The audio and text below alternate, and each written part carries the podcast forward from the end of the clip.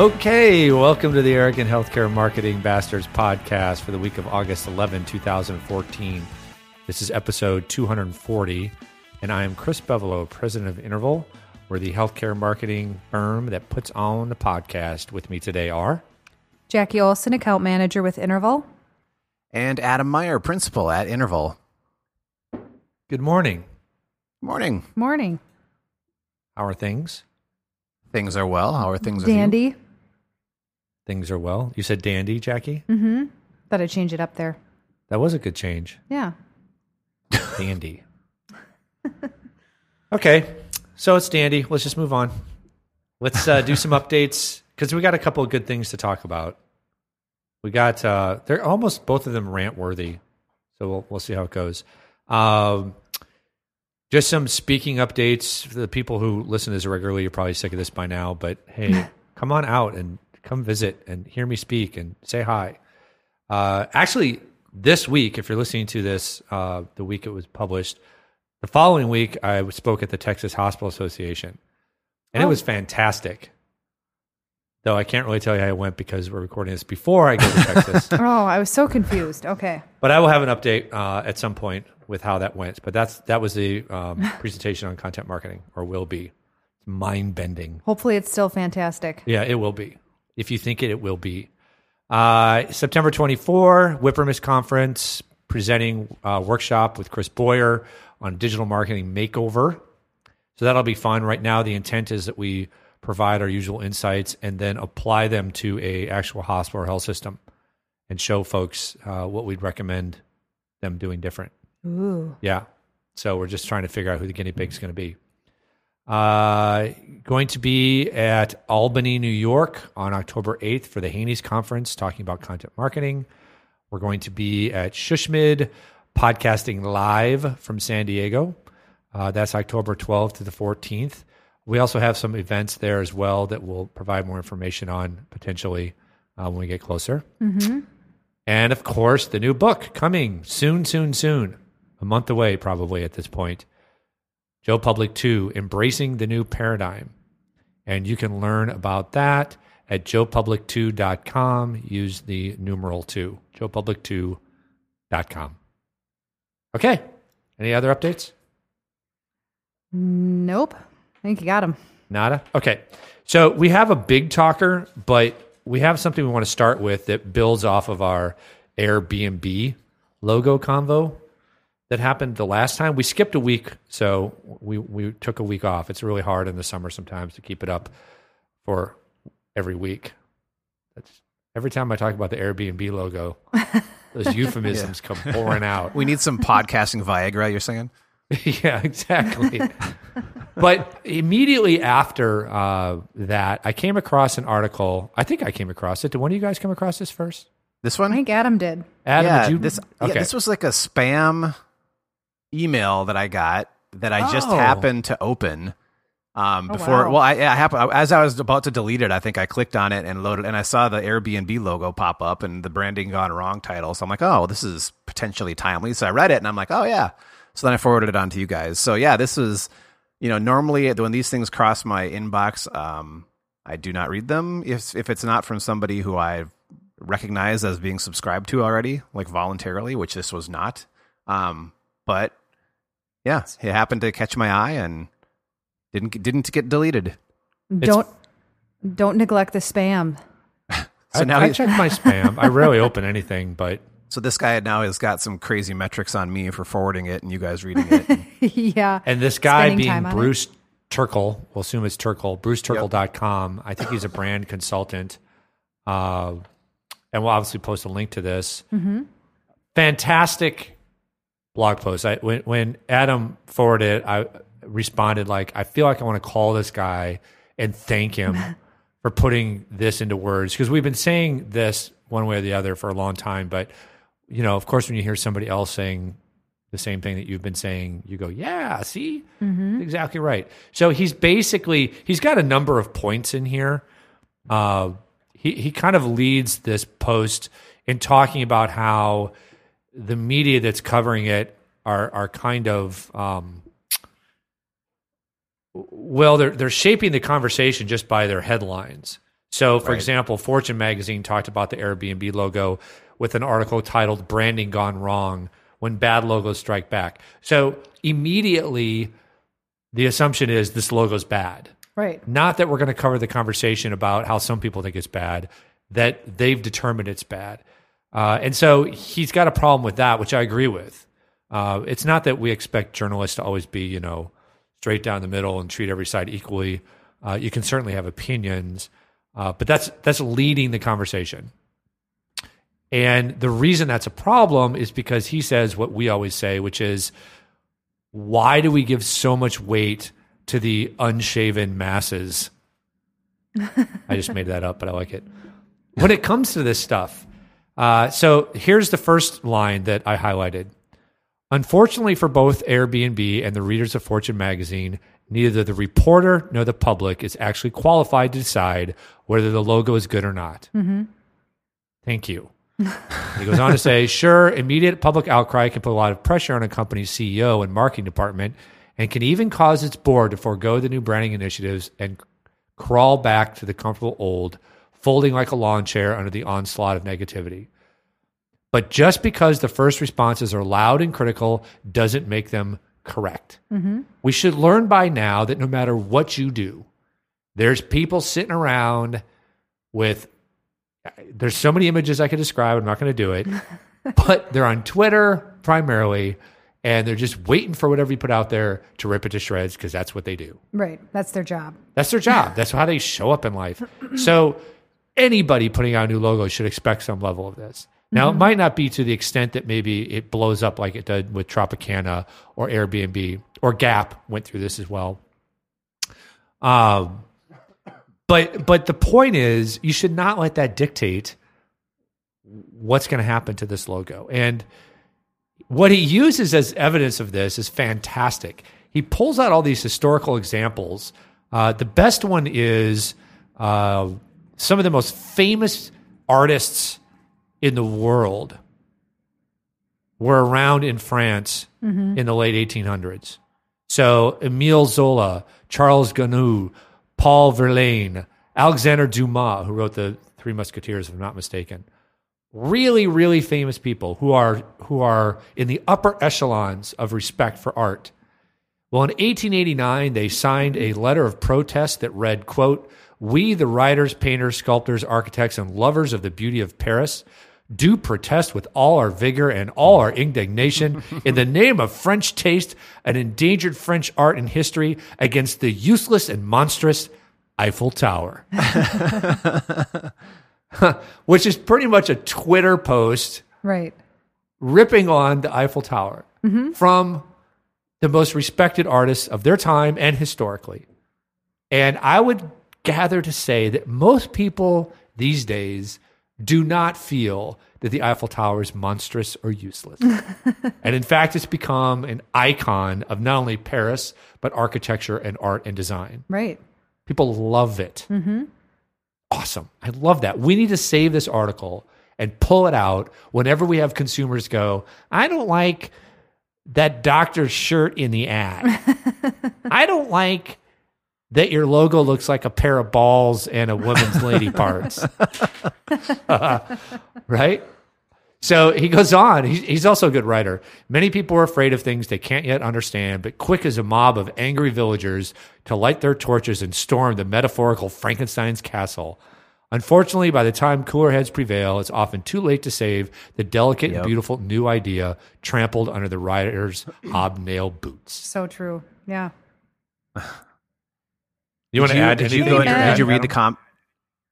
Well, did you read the comments at all? Because there's some good discussion in the comments. I mean, my, my favorite part in the comments, if you get down to around like number 14 and the follow up, one of the some of the follow ups to it, but there's a designer who chimes in. Her name is Kim. Um, and you know, and, and not to just rip on her, but in kind of typical designer fashion, is really defending the process of design and the challenges that go into creating a mark like this. And not to discredit those challenges and the processes that go into it, but my God, settle down on that part because the the, look and feel of the logo and even the name itself, which she rips on a bit, um, is not the brand. I mean, this is something we've been harping on for years and years. It's what you put behind. I mean, your your logo could be a, a, a purple elephant with you know three legs and a, a you know a turd coming out of its butt, and who knows what the name is. And, and but if you're you know if you've got an awesome brand that people love and admire, that per- three-legged purple elephant with a turd hanging out is going to become the mark for you know an awesome brand and people are going to want to wear it on shirts. It's they're going to want to drive the car that has that on it. Um, you know, part of her part of her her first initial, initial rant, comment number fourteen. So this is just a segment from it. To say that labels don't matter is hogwash. Try Mercedes, BMW, and so on. Consumers don't buy Nike because of the logo. Really? They just wear it blazoned across their chest. Don't dismiss the genius behind the iconograph, uh, the iconographic ch- and challenge of the logo designer, e.g., an octagonal red shape that conveys stop even before you are close enough to read it. But anyway, she hates the B and B mark. She compares it to the lady parts and man parts, I believe. Um, but what I like about one of the follow ups is she started. There kind of was this argument between her and uh, uh, Jim Sweeney. But here, uh, what I like about his retort is is, is perfect. She's he, so he's like Kim. Don't even sort of agree with me.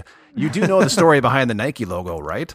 Uh, as for the other nonsense, no one bought BMW because of the logo. The logo came to mean the logo came to mean something because of the brand. Seriously, I'm not suggesting for a moment that graphic designers cannot be geniuses. They can. I am suggesting that logos get way too much credit when they are ultimately just a mark of the brand, regardless of whether or not they are simple, complex, goofy, or genius.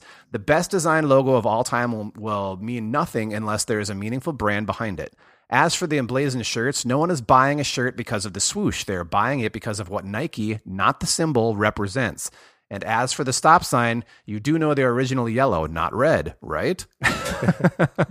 but his, I mean, his his his response, like perfectly. I mean, it's it's perfect. It captures what Yeah, we've been saying good. for a long time. So I'm- it's nice to it's nice to you know see other people preaching that preaching that message as well.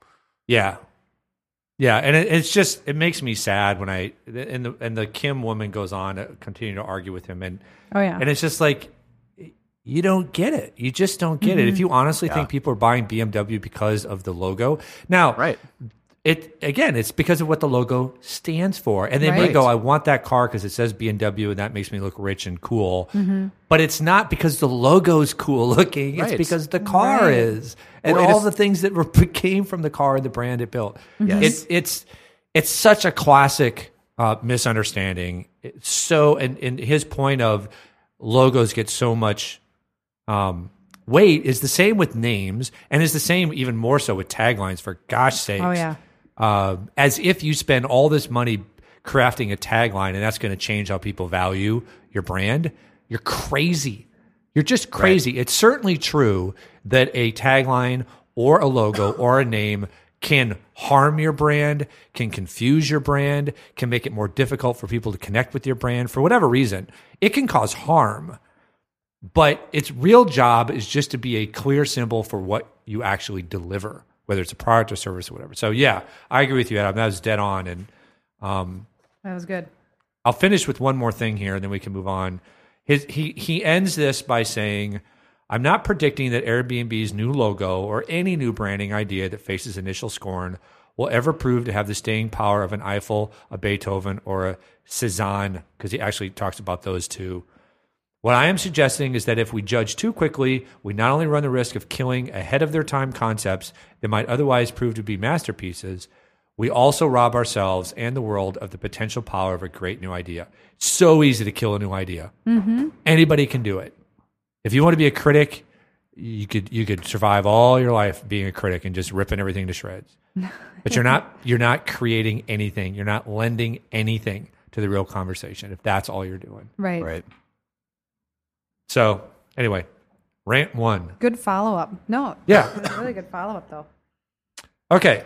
So the next topic we want to talk about is actually an article that we have posted to our website, and we sent out an email. So many of you may have got this um, via email last week. Uh, we should also note, I didn't say this at the top of the show, that not only is the book coming in September, but you can now download the introduction.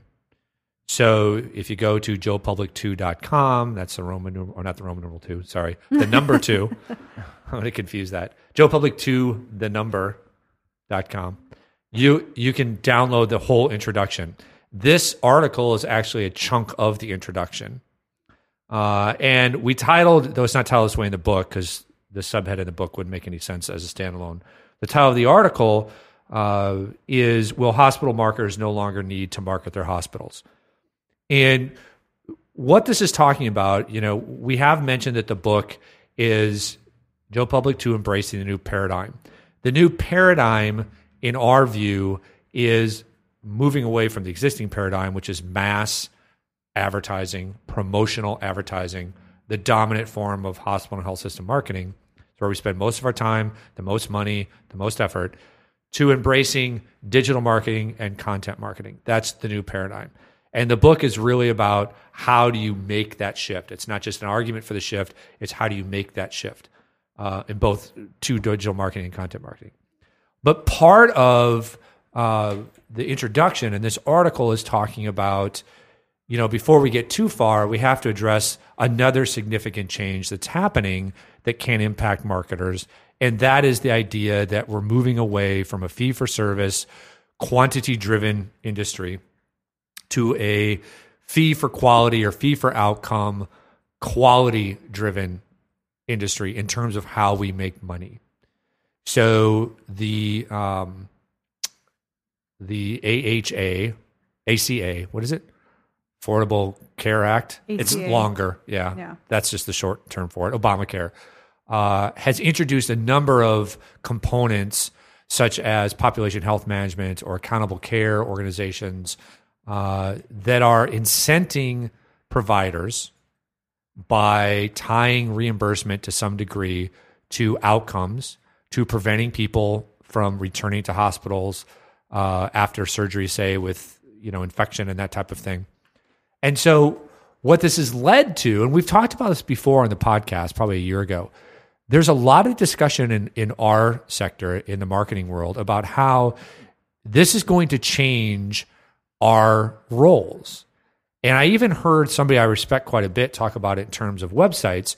Uh, and the comment was hospital websites will no longer be about drawing people in, they'll be about keeping people away.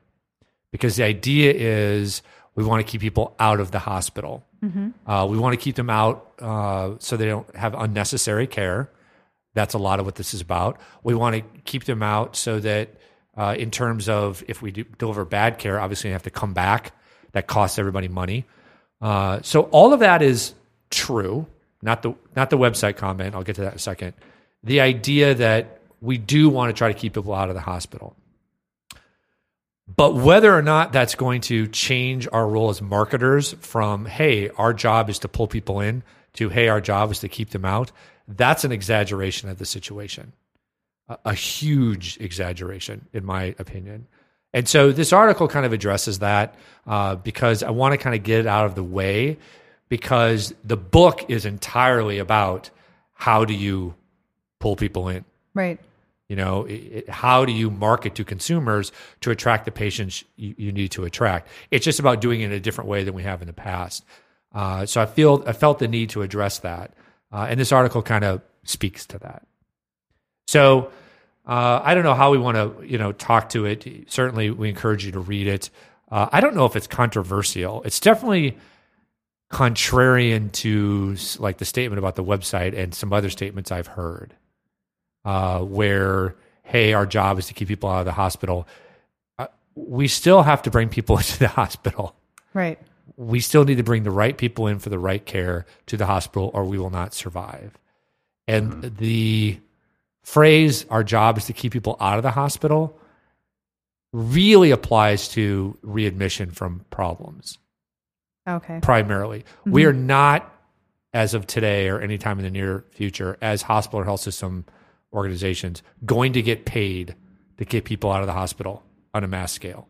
We're not flipping this entire business model over where now you're getting paid for performing procedures and caring for people to you're going to get paid for not doing that Right.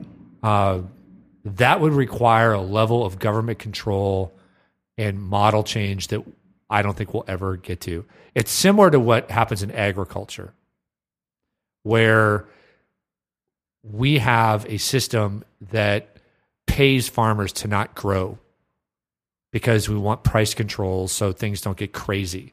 If you let the market completely dictate agriculture, sometimes we would have no food. Sometimes food would cost 10 times what it costs. So we manage that industry as a country because food is obviously a vital need. We manage utilities at that level uh, where there's price controls and all kinds of things like that. Uh, we may get there. That would be that would be kind of a social, a Right. socialized medicine. But until we get to that point, and it, it's literally treated like utility, which this article points out, we still need to compete for patients.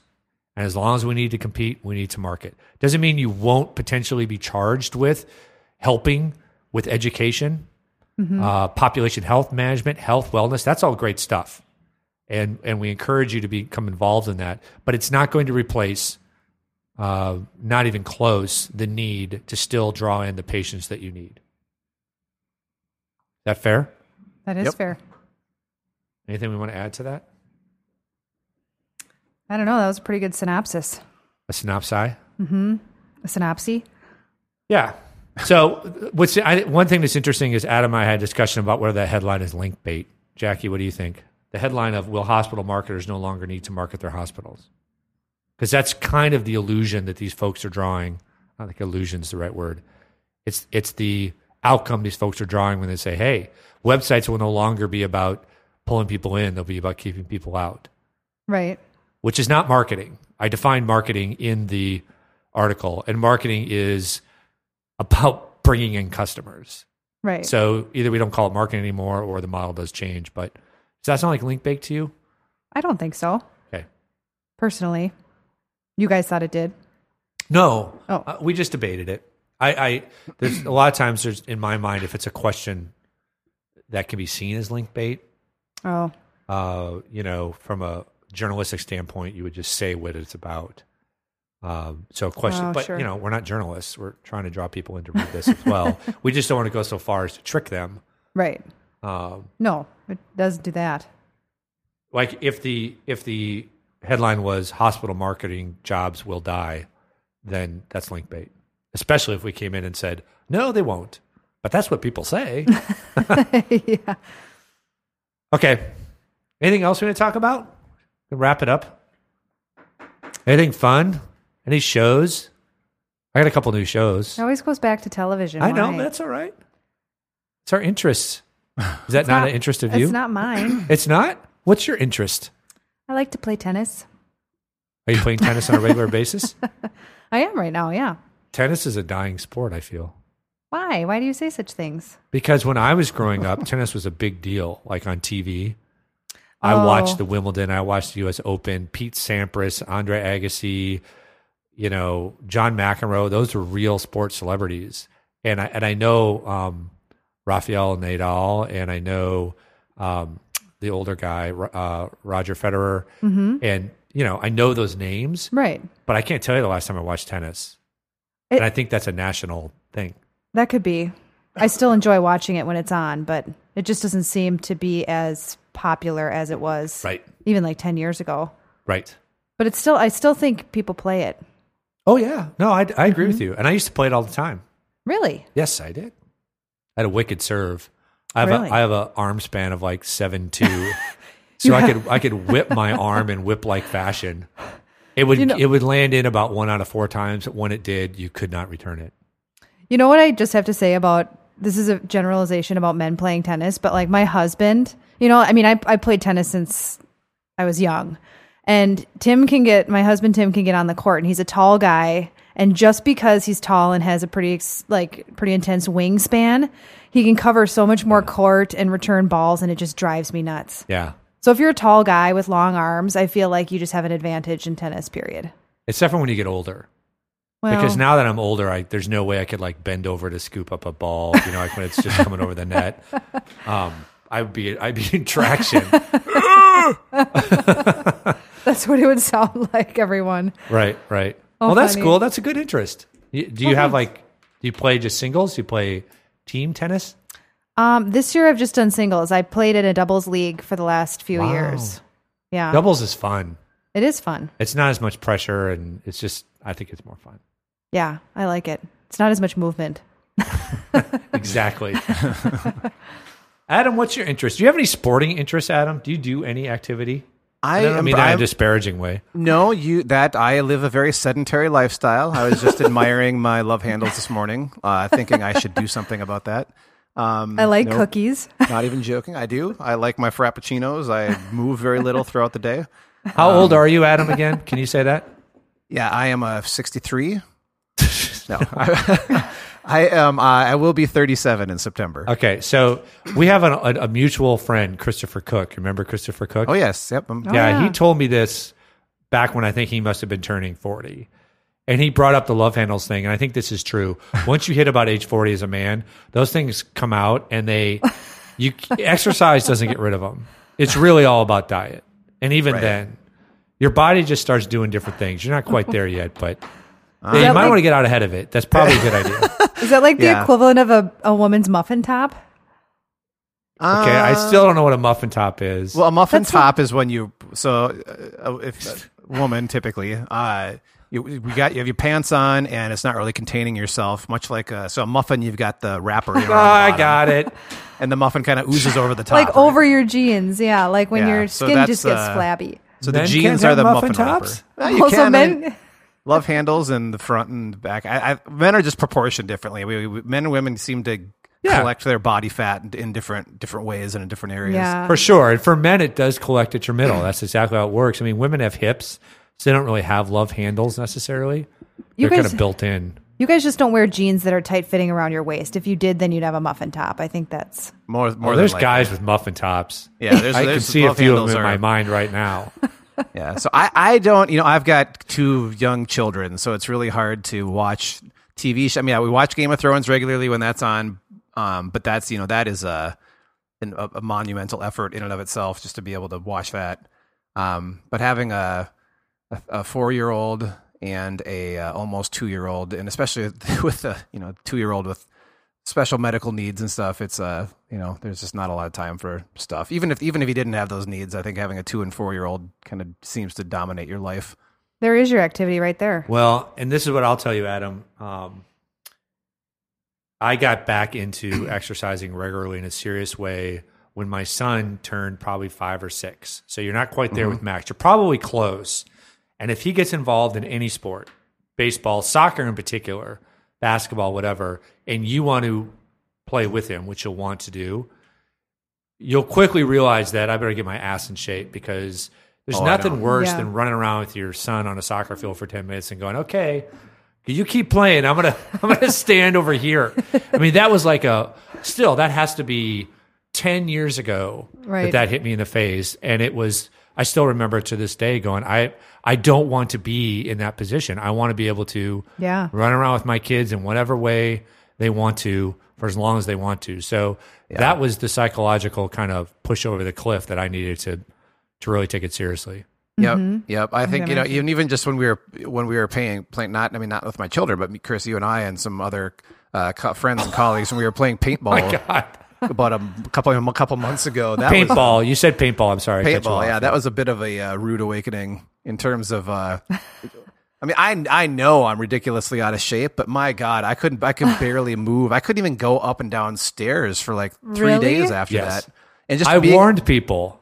being I out on played- the field was like, and you, you you you have these visions of you know like the games you play, Battlefield and stuff, and it's like ah, that's gonna be me. I'm gonna be out there doing, it. and you get out there and I'm going to dive and roll and you're Yeah. running you're running full bore at something you're going to hide behind and it's like uh, that just that just I'm spent that just took everything I'm going to have and that's the first match of our paintball day and I'm just I only moved t- t- 20 feet I need a Well, nap. I played paintball in my 20s, and even then I felt that way, and I was in good shape in my 20s. Better, you know, just because you're younger whatever. Um, and try to warn people of that. And I, I'm not. I'm still not in the best shape right now. I, you know, I'm.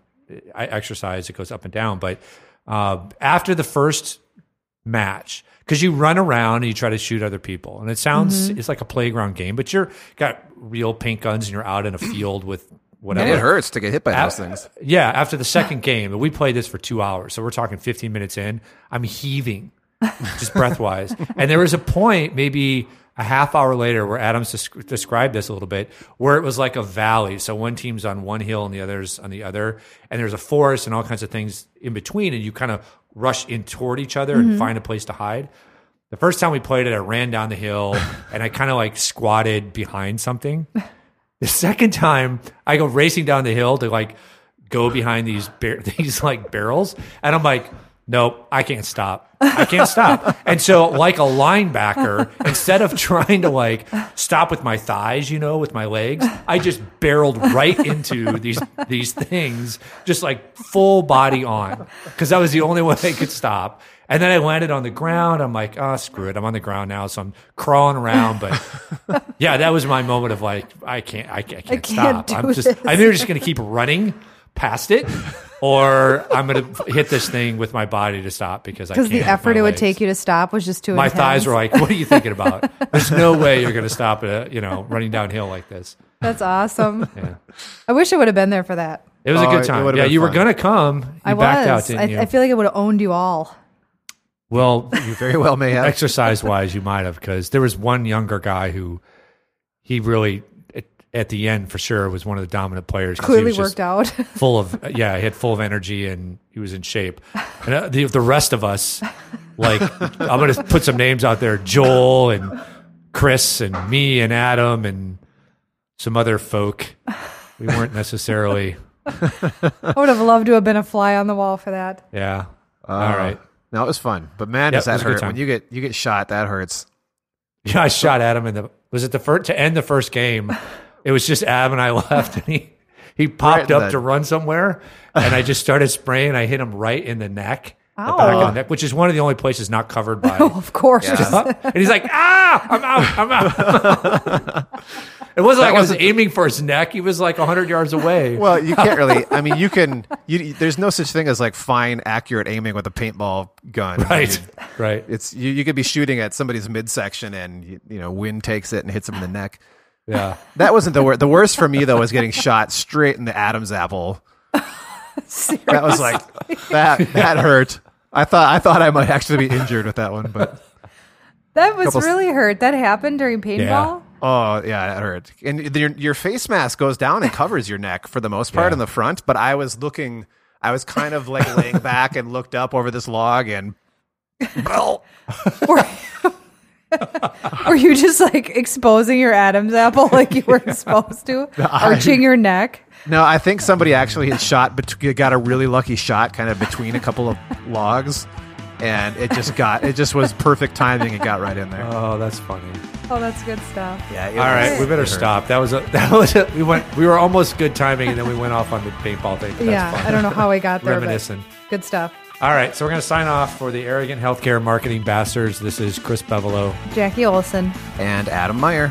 Talk to you next time.